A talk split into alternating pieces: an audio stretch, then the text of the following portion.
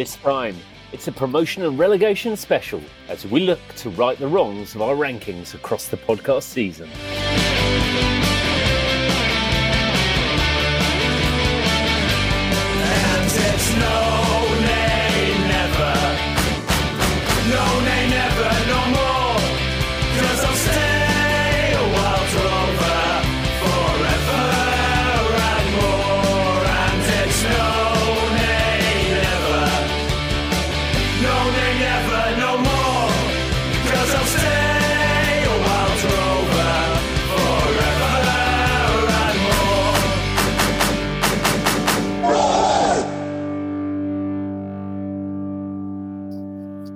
Hello and welcome to By Far the Greatest Team, a podcast in which football fans attempt to decide once and for all who is the greatest football team of all time. Sometimes, like Ron Saunders guiding Aston Villa to the title using just 14 players, greatness is a given. Other times, like John Gregory's Villa sitting at the top of the league in 1999, greatness feels more like a hallucination. You're quite sure it really happened. My name's Graham Dunn, self-appointed arbiter of football greatness, whose main role is to find ways to uh, crowbar Oxford United into stories of greatness where they don't belong. And joining me as ever is our very own Andy Townsend in the tactics truck. It's uh, Jamie Rooney. Andy Townsend is brilliant. I absolutely love Andy Townsend. You've just put me in the best mood possible with that reference. I, when ITV lost the Champions League, it was a dark day that we lost Andy Townsend and his incredible insights into football commentary. Not for me, Clive. Not for me. I like. I like Townsend too. I think he was good. I like the. I really enjoyed that. What, what I enjoyed most about that was that attempt because that was that was at a stage whenever anyone took over the football, they the coverage they felt they had to try and improve or make a step change, and and that was the whole ITV and Des Lynam moving across. And I think they were quite influenced by recreating the Simon Hughes and the analyst and what he'd done with the uh, on the Channel Four cricket a couple of years before. But um, I think cricket kind of lends itself to that game, whereas it just sort of looked like they hadn't let Andy Townsend out out of the truck. Yeah, the the, the data revelations of uh, football where it all started. I, I think Andy Andy Townsend was behind the curve on that one. Bless him. So here we are. This is this is a special and a, and a slightly different, by far the greatest team uh, football podcast this week, and um, we're about to go off for our, our summer holidays, and I and uh, no sooner does the uh, summer holidays begin than the pre-planning for the season begins, and we are going to be keeping going throughout the summer with a few small lo-fi pods. So we're going to be dipping in and keeping going. So we'll, there'll still be something in every week. Pre-season friendlies, I think, uh, was the name we settled on in the end. It's a fantastic way to describe them. They really are going to be pre-season friendlies. And I must say, uh, we're absolutely delighted to to have seen that the podcast has has made it into the list of the best podcasts of the year so far, according to Guardian readers, uh, uh, which is absolutely fantastic. Must thank all everyone who's been listening, feeding back. We've been really we've chuffed to bits to um, with how how it's gone, and we've had a we're, we're we're having the time of our lives doing this, aren't we, Jamie? We are, and we're so grateful for the way that people receive this podcast and what we put together. We get some amazing feedback.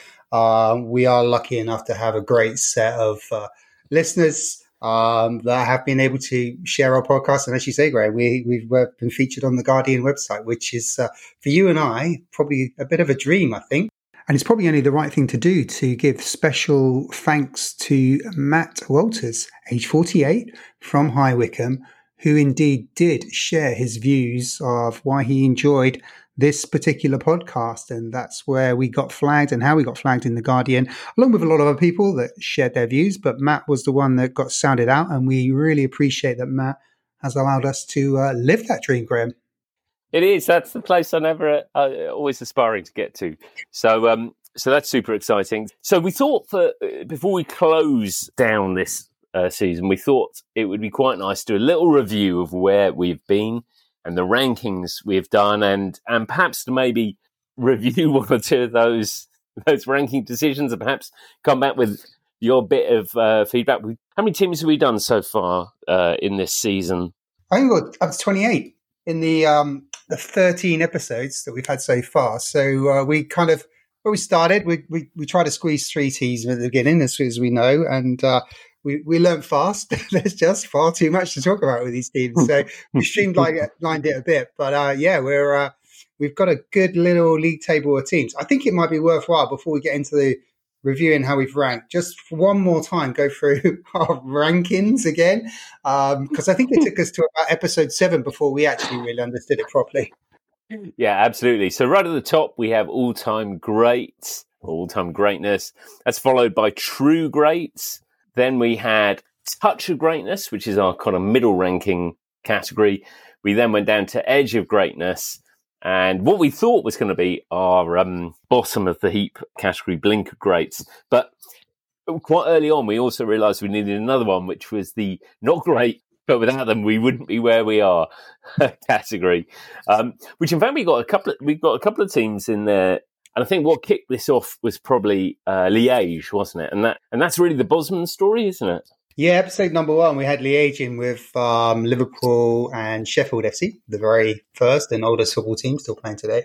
Yeah, and we kind of decided with Liège, it was an interesting story, but as a team, they hadn't really achieved too much other than being partly responsible for creating what's probably the biggest change in, in football history through uh, not releasing John, Jean-Marc Bosman. And that became the kind of the center of our conversation. You're right, Graham. We realized that they didn't fit any of the five categories. So right up front in one. There we go. Number category number six, and uh, it's our bargain bucket where we can just chuck teams that don't fit the uh, the top five profiles. Uh, I mean, they didn't even make it into Blinker Greats. They weren't even they weren't even great enough to be that. But they, um, so yes, the two teams we have in there are, um, uh, which I don't think I'm particularly inclined to to move. That's uh, Liège, and the other team was uh, FC Start, which is the fantastic. It, it's the precursor to our um, glorious escape to victory, isn't it? Well, that's the thing with that that team. I mean, not only is it an incredible story, you've got um, these guys that have been rounded up as prisoners of war, put into concentration camps by the Nazis. Some of them were previously playing professional footballers. Others were doing other types of jobs. They become a bunch of bakers. They're making food for the for the Nazis, the occupiers, and they go on form a team. And uh, the team's pretty tasty, and they end up beating all before them. So their story in its own right is fantastic. But we did lean quite heavily on Escape to Victory as our favorite hmm. football film.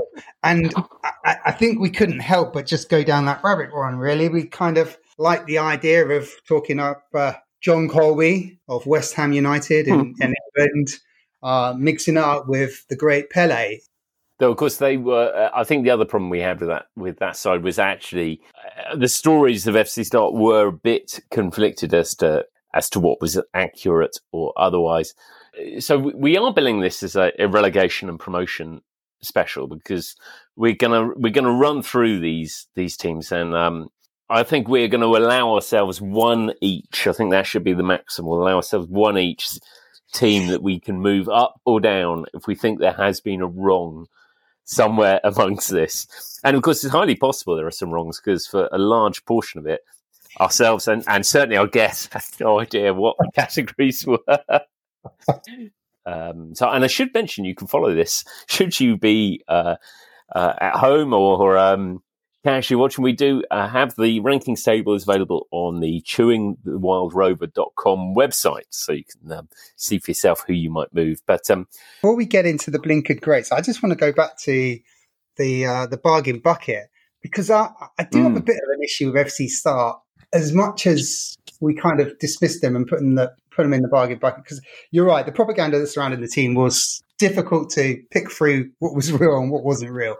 But the the escape to victory thing, just I keep coming back to it. I think I always will keep coming back to it. And one of the things I never got the chance to share on the episode was that one of the players who was in Escape to Victory was a guy called Hallvar Thoresen. He was the tall, blonde Norwegian, very mm-hmm. good player, played his career in the Netherlands, never played in the Norwegian league, played most of his career in the um, the Netherlands for FC Twente and PSV Eindhoven, but what's amazing about this guy, and this is where the link is really tenuous to FC Start, and it's going to make it a real challenge if I do want to move these up. He was in the team when Norway beat England 2 1 in that famous game. And not only was Maggie Thatcher. Maggie Thatcher, indeed. Not only was he in that game. He was the captain of the side and he scored the decisive winning goal.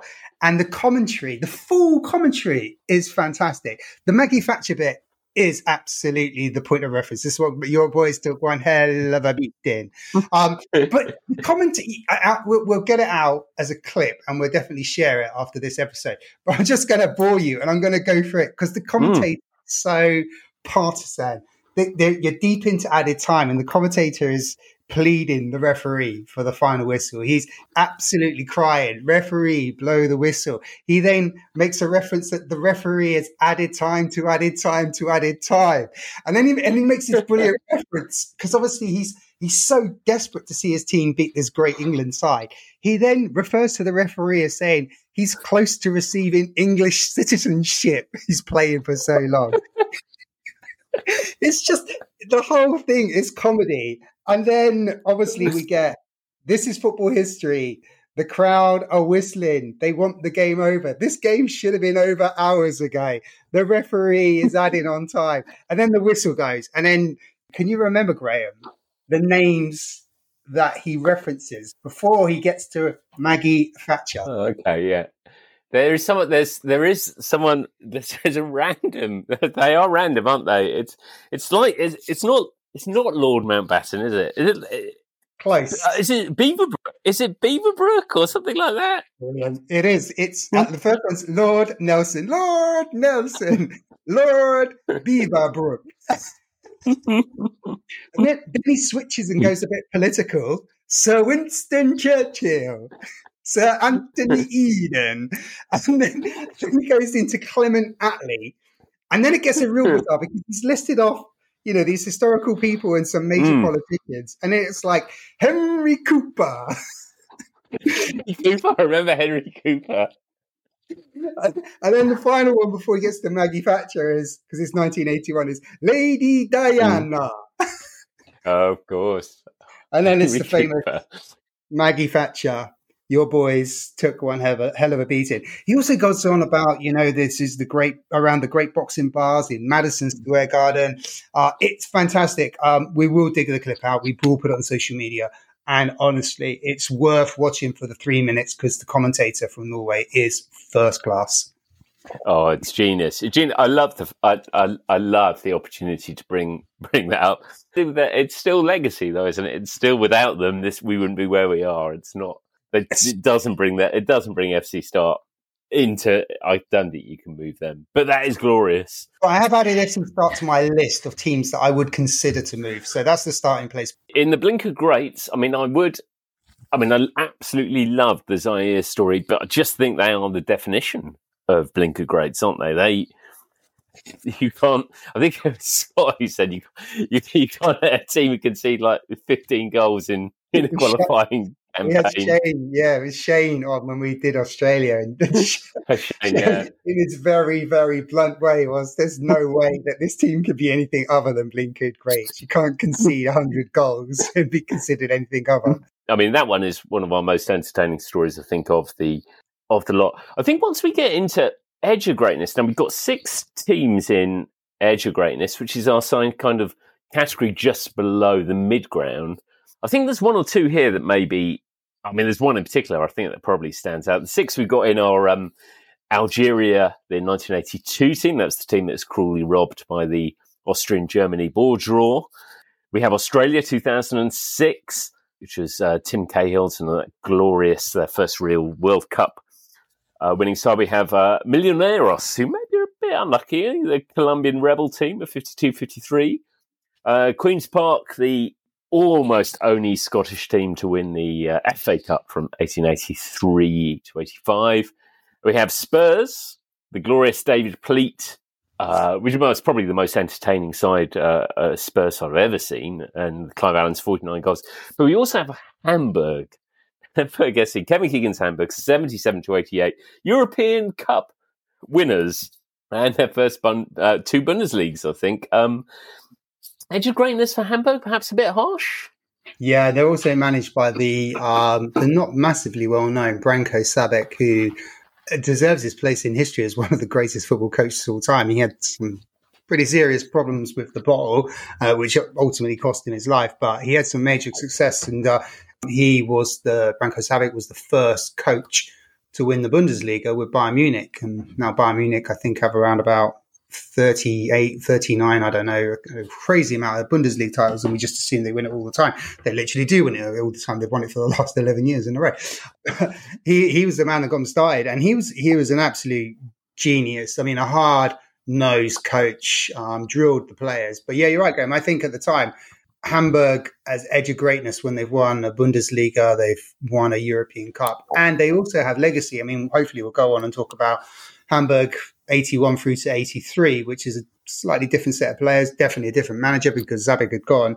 Um, so they had that legacy. So I think you're, I think you're right to call it out. I think the other thing with that, which we, we has only only occurred to me afterwards, that we we talked about Kevin Keegan's difficult first season there, and uh, of course he was probably still recovering from that falling off the bike on Superstars uh, the previous year, 1976. so you know we underplay that. We underplay that. It's like somehow you can't imagine in the current era. I don't think Pep would let um, Haaland cycle around in superstars anymore, um, which is a bit of a shame. But yeah, or release a pop single. yeah. So the um, yeah, I think I think that the that achievement of that Hamburg side we probably undercooked a little bit. I, I have a lot of fondness, and we've had a lot of fun fondness from listeners as well to that David Pleat Tottenham side, which was extraordinary. Now that might just reflect the people we know. I don't know. We seem to know a, disproportionate number of Spurs fans, but that, but that definitely, you know, I think they'd be the other side that, uh, for aesthetics alone. I mean, I know we put them where we did because they didn't win anything. I'm indebted to uh, Jamie Buckridge, uh, one of our um, listeners, who who pointed out, pointed him in the direction of of Mitchell Thomas scoring two goals against Man United that season, including a Mitchell Thomas overhead kick. And he was denied a hat trick by hitting the post. It's an extraordinary moment. And that just added another another layer to it. I'd also, I'd also forgotten the shock of of when Chris Waddle went to Marseille for like four and a half million. That that was like absolutely unheard of. And at a time when um, I think when Chris Waddle was in his prime, I didn't really fully appre- appreciate his uh, his genius. Just like a, a wayward winger who who failed failed, you know, turned up every now and then. But um, Marseille certainly saw something. Four and a half million for him is a lot of money at the time. Yeah, he was a special player, and we shouldn't forget it was that period in the um, late '80s where, if you wanted European football, you had to go onto the continent to find it because England were serving a suspension at that particular moment, and that's why we saw a lot of players depart. We had Mario on for Tottenham, 86, 87. Mario's a season ticket holder, and I don't think he thought of this Spurs team any greater than the edge of greatness. I think he he, I think he even said that even though he hates the term, they are incredibly hmm. Spursy. Mm. And maybe that's where it's come from. However, there is, I can't remember if we mentioned at the time, uh, there's an interesting fact. And uh, it's, I, I actually will be shoehorning Oxford United into the conversation on this particular episode. Because we talked about, it is, yeah, I've taken your thunder. So we, we talked about when Tottenham played Coventry City on Boxing Day in 1986 they had a bit of a mm. mix up with the kit. They had a bit of a mix up with the kit in the FA Cup final as well. So they actually actually played in Coventry City's away kit. So you got the two Coventry City home and away kits playing. Well, it turns out this has happened quite often through the history of football. And I've learned that I think around in 98, Oxford United, who play in yellow, went to yeah. play Watford away who play in yellow, hmm. but didn't take their away kit. And and not only hmm. did they do that, I think it was six or seven years later, they went to Barnet, who play in orange, and again they hadn't taken their away kit, and the referee deemed that the clash was too great, and Oxford had to play in Barnet's away kit or Barnet's youth team kit. And I think they did this again a third time, potentially in the same season. I mean, I know you love to talk about Oxford United, and I just would love to know whether any of these things I've just said actually true. I mean, it, it feels quite ridiculous that you would make that mistake more than once. Yeah, I'm trying to think if I remember us making that. I definitely remember the Watford one. I definitely remember us uh, playing in their uh, their kit for that one. Barnet, I'm trying to remember. It does. I mean, it does seem an elementary. The one thing you know about Watford is they're in yellow. It's pretty obvious. it's not like they flit around in kits over the years. I'm trying to think if that that wasn't the year we went down. It might be '88. Might have been the year we. I thought it was. Yeah, I suppose that was the year we went down. So maybe they'd just given up. Maybe they, maybe they just Kit, Kitman's gone off. Kit- Oh, had, I've had enough of this. Not one in. Not one since uh, January. It's all No over. one ever thanks me for this. I, I'll let them sort it out. So I'm trying to think out of the others in that group. I mean, uh, it is difficult to make the case uh, for Algeria, Australia. Uh, Queen's Park was a brilliant um, uh, early story. Millionaires, I guess maybe maybe they were a bit hard done by. Yeah, they won a lot of league championships, and they also, at the same time, were playing exhibition matches against uh, the teams from Europe, Real Madrid, Barcelona, and they were winning these football matches today. And this is just a few years before the European Cup would start in um, 1955, where Real Madrid will win the first five. So I think their assembling of superstars definitely pitches them into a, a level of greatness that's probably beyond the edge of it because they were winning league titles as well. So when we when we go into the next bracket up, touch of greatness, I think we, you know, to my eyes, there's a couple of teams who maybe maybe are fortunate to have got in there, and a couple that look a bit hard done by. So um, uh, in that we've got uh, the great New York Cosmos, 77, 78, uh, featuring Pele. We have um, uh, Hereford United, the uh, cup winner, the glorious cup winners. Iceland, uh, 2016, the great uh, Euro side. We have Man City, uh, Aguero's Man City. We did a couple of weeks ago.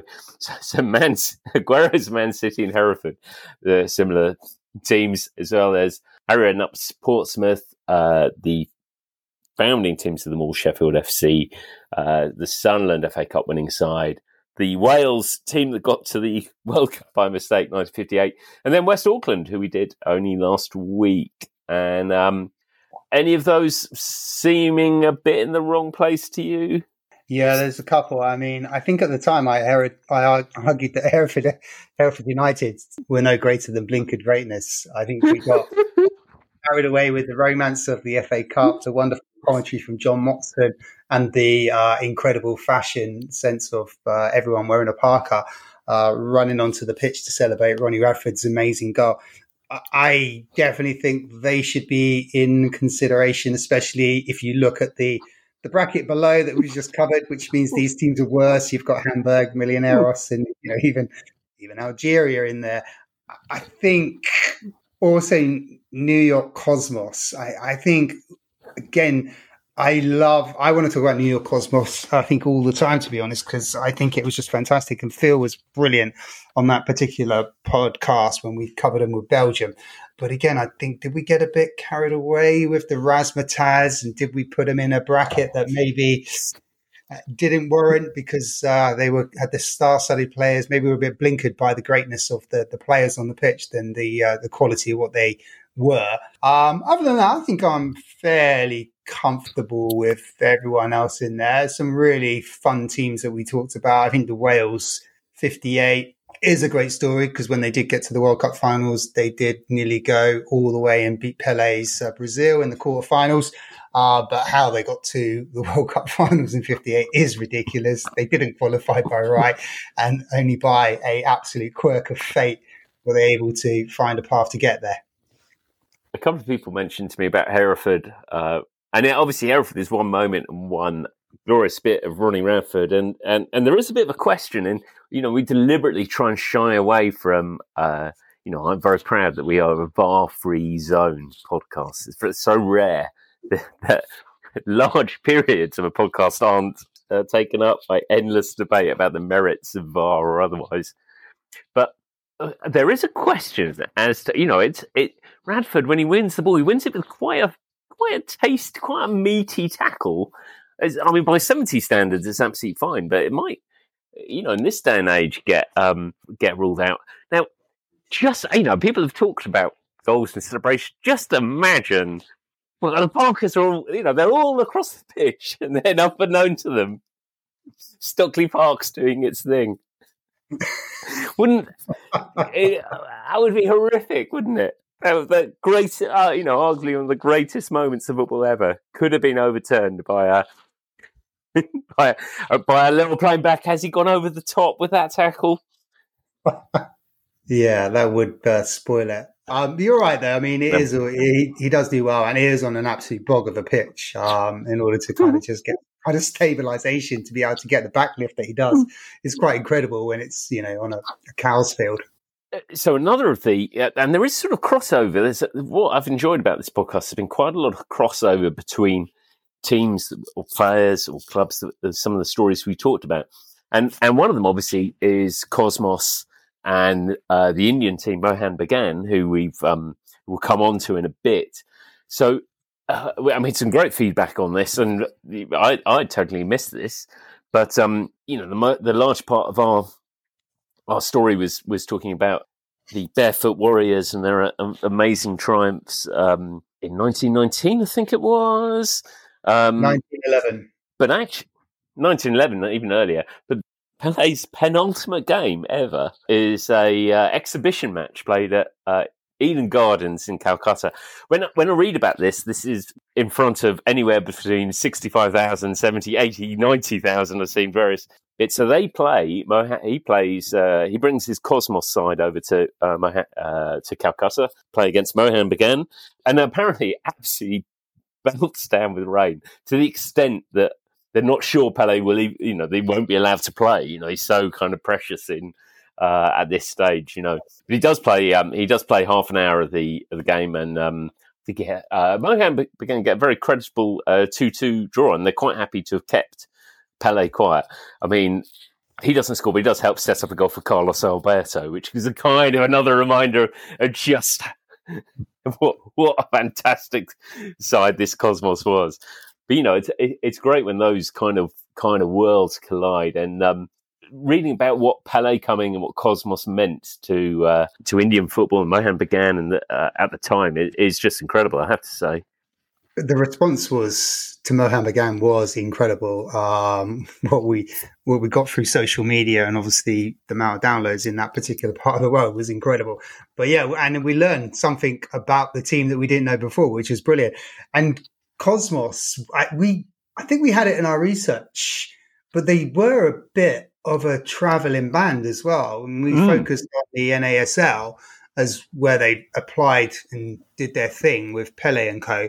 But they were a team that would go off and travel around the world, play exhibition football matches, really selling the brand not just of New York Cosmos, but also of the North American Soccer League as it was trying to establish itself as a serious player.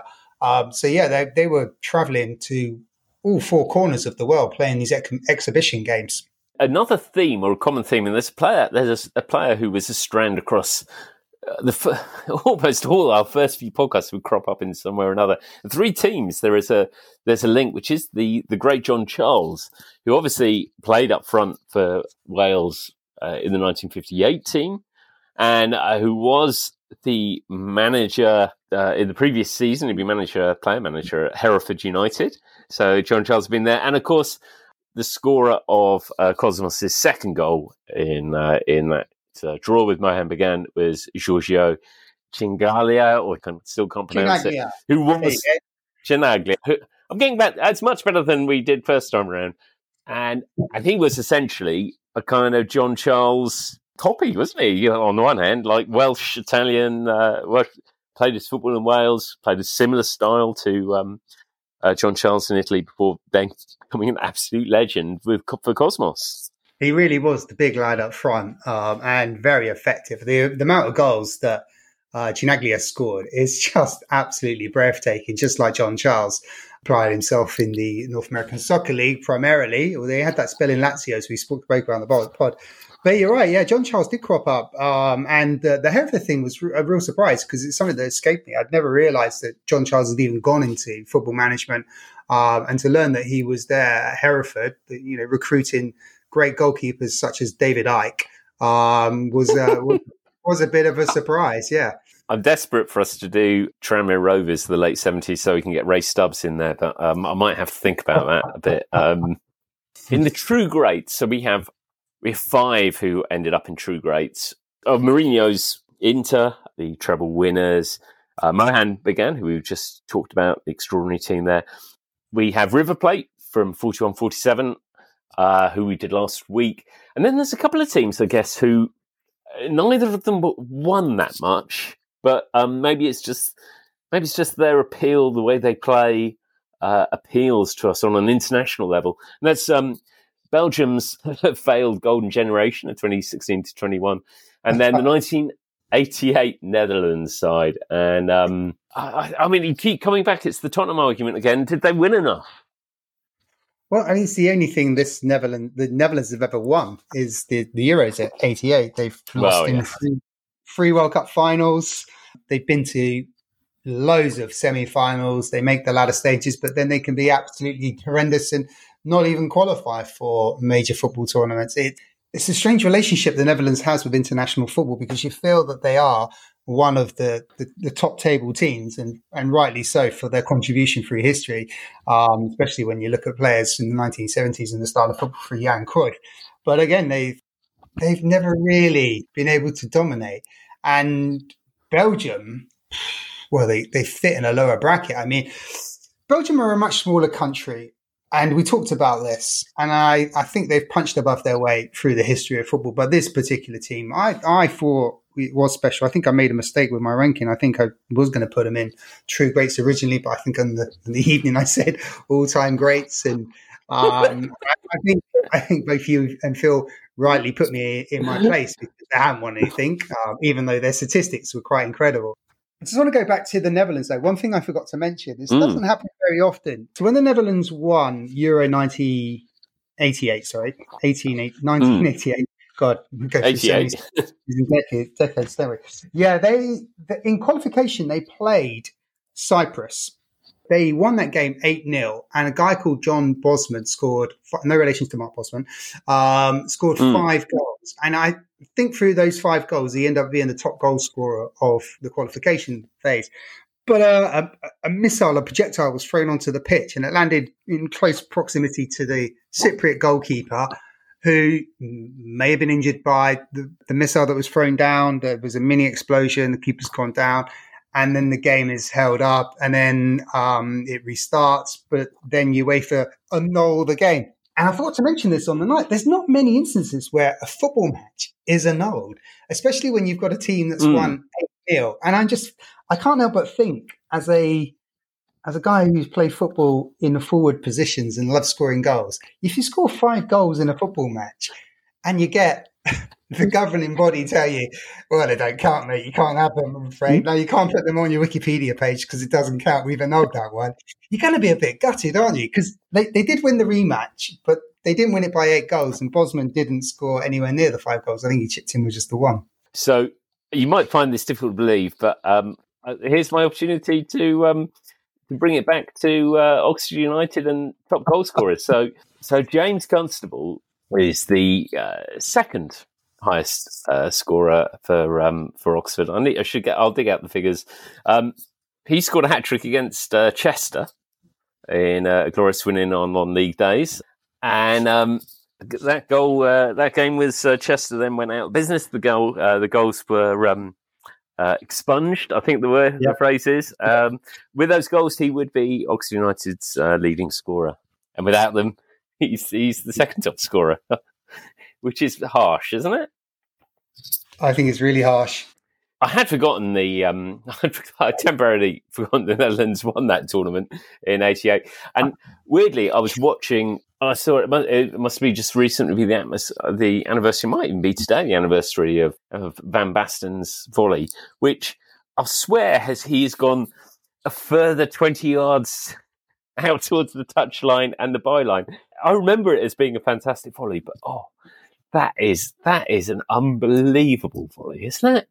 It's breathtaking. The angle is ridiculous, but aesthetically it's stunning as well because the way he catches the ball in midair and the flight of the ball. I mean, it's like a bullet and a dip as well at the end. It's almost like if you were to try to put it in by drawing a straight line into the net. You couldn't perfect it anymore. It's absolutely stunning. It really is. But I, I don't know if you remember on the night, because I've read this. Um, Van Basten had, had spoken about it, and Mm. maybe he was being modest. I mean, he, he was fairly, for such a high profile player, he was a fairly low pro- profile individual. But Yeah. he just said at the time, he was just so tired. He didn't have much energy to do anything other than just lever at it and hope for the best. I mean, he's probably being fairly modest because he had the technical brilliance to do exactly what he did there. And he did, you know, those things quite often, especially when he was playing AC Milan. But um, I, I just thought it was a really humble account of one of the greatest goals you've ever seen. And it really is one of the greatest goals you, you, you would have seen in terms of a volley. It's just stunning to look at. Oh, it's the thing of beauty. So yeah, on that list, I'm happy with. I'm happy with everyone else. Belgium. I I wonder if we got a bit carried away on that one. I wonder if they're a little fortunate to be on true greats. Um, but don't know, don't know. And then and then we got our all time, our all time that, greats. We get. Oh yeah, yeah. I know, I know we've talked about, it, but I think what we should think about doing is probably doing a bit of a, a more detailed um, view on Mohan Bagan. I mean, I think Mm. they were coupled with Jamie Wilson about the great Harry Redknapp Portsmouth team that won the FA Cup in 2008.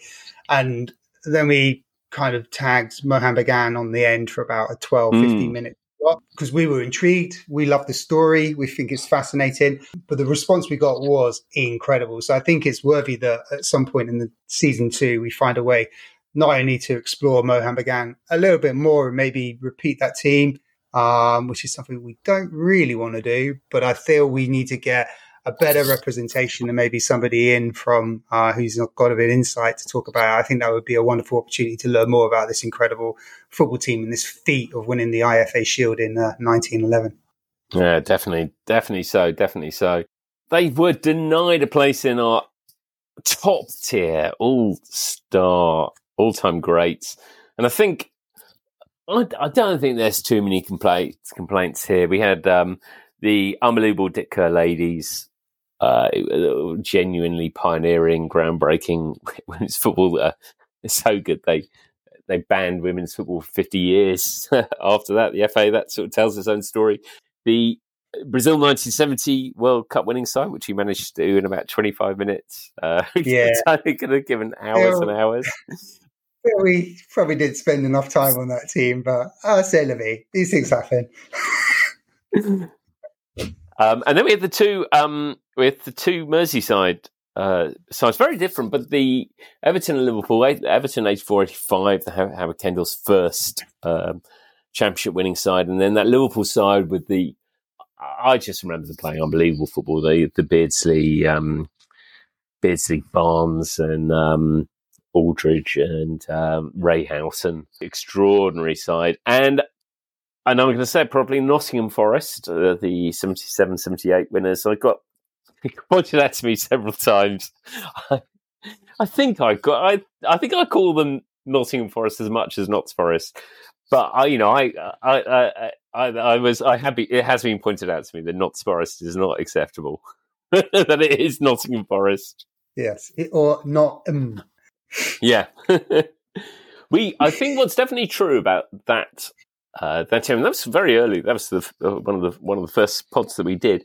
And we probably, I think because we were trying, we were sort of trying to avoid going down to, um, stereotypical path, but we probably undercooked uh, Brian Clough's contribution to that, um, although he kind of underpins everything.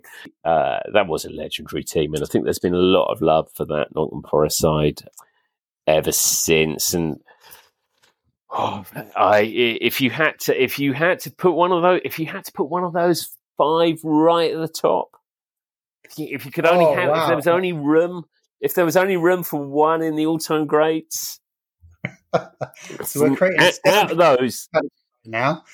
yeah, season champion. I don't know. I uh, it would have uh, for me. I think. I mean that. Uh, I I love Howard Kendall's Everton, and I love uh, that Liverpool side. But I think it, I think for me, it's between Forest. I, I'd be pitting Forest against um, against Brazil 1970 for the top spot. Yeah, that's interesting. Well, I can definitely rule one of them out immediately, um, without having any worries, which leaves me with both Nottingham, Nottingham Forest and Brazil. I, I really like you, Graham. I absolutely loved the Everton team at the time. I was a youngster watching them.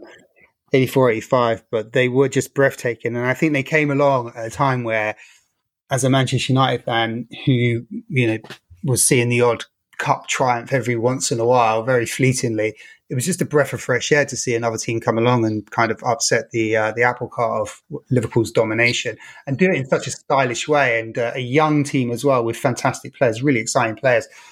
And I mean, Gayle talking Dick Kerr ladies was just, I mean, such a great story, an incredible achievement. And it's not just what they did on the pitch and their legacy, it's the amount of money they were raising off it.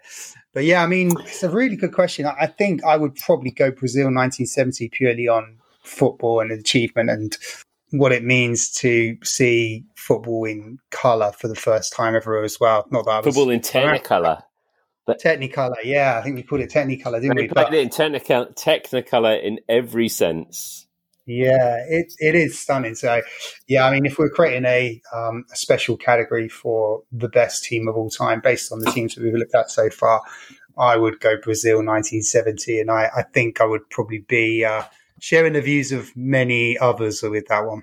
Yeah, fortunately, we don't have to do that, but we we have tasked ourselves with this special prize pick, the opportunity to move to promote relegate one of these sides from from a category. Now, um, so Greg, can I just be get some clarity on this? Are we are we Yeah. promoting one each, and are we relegating one each, or are we just promoting one or relegating one?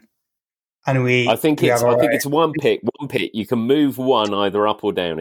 So, so you, Right. that is. So I've no. Oh, well, I think I'm. I think I'm ready to.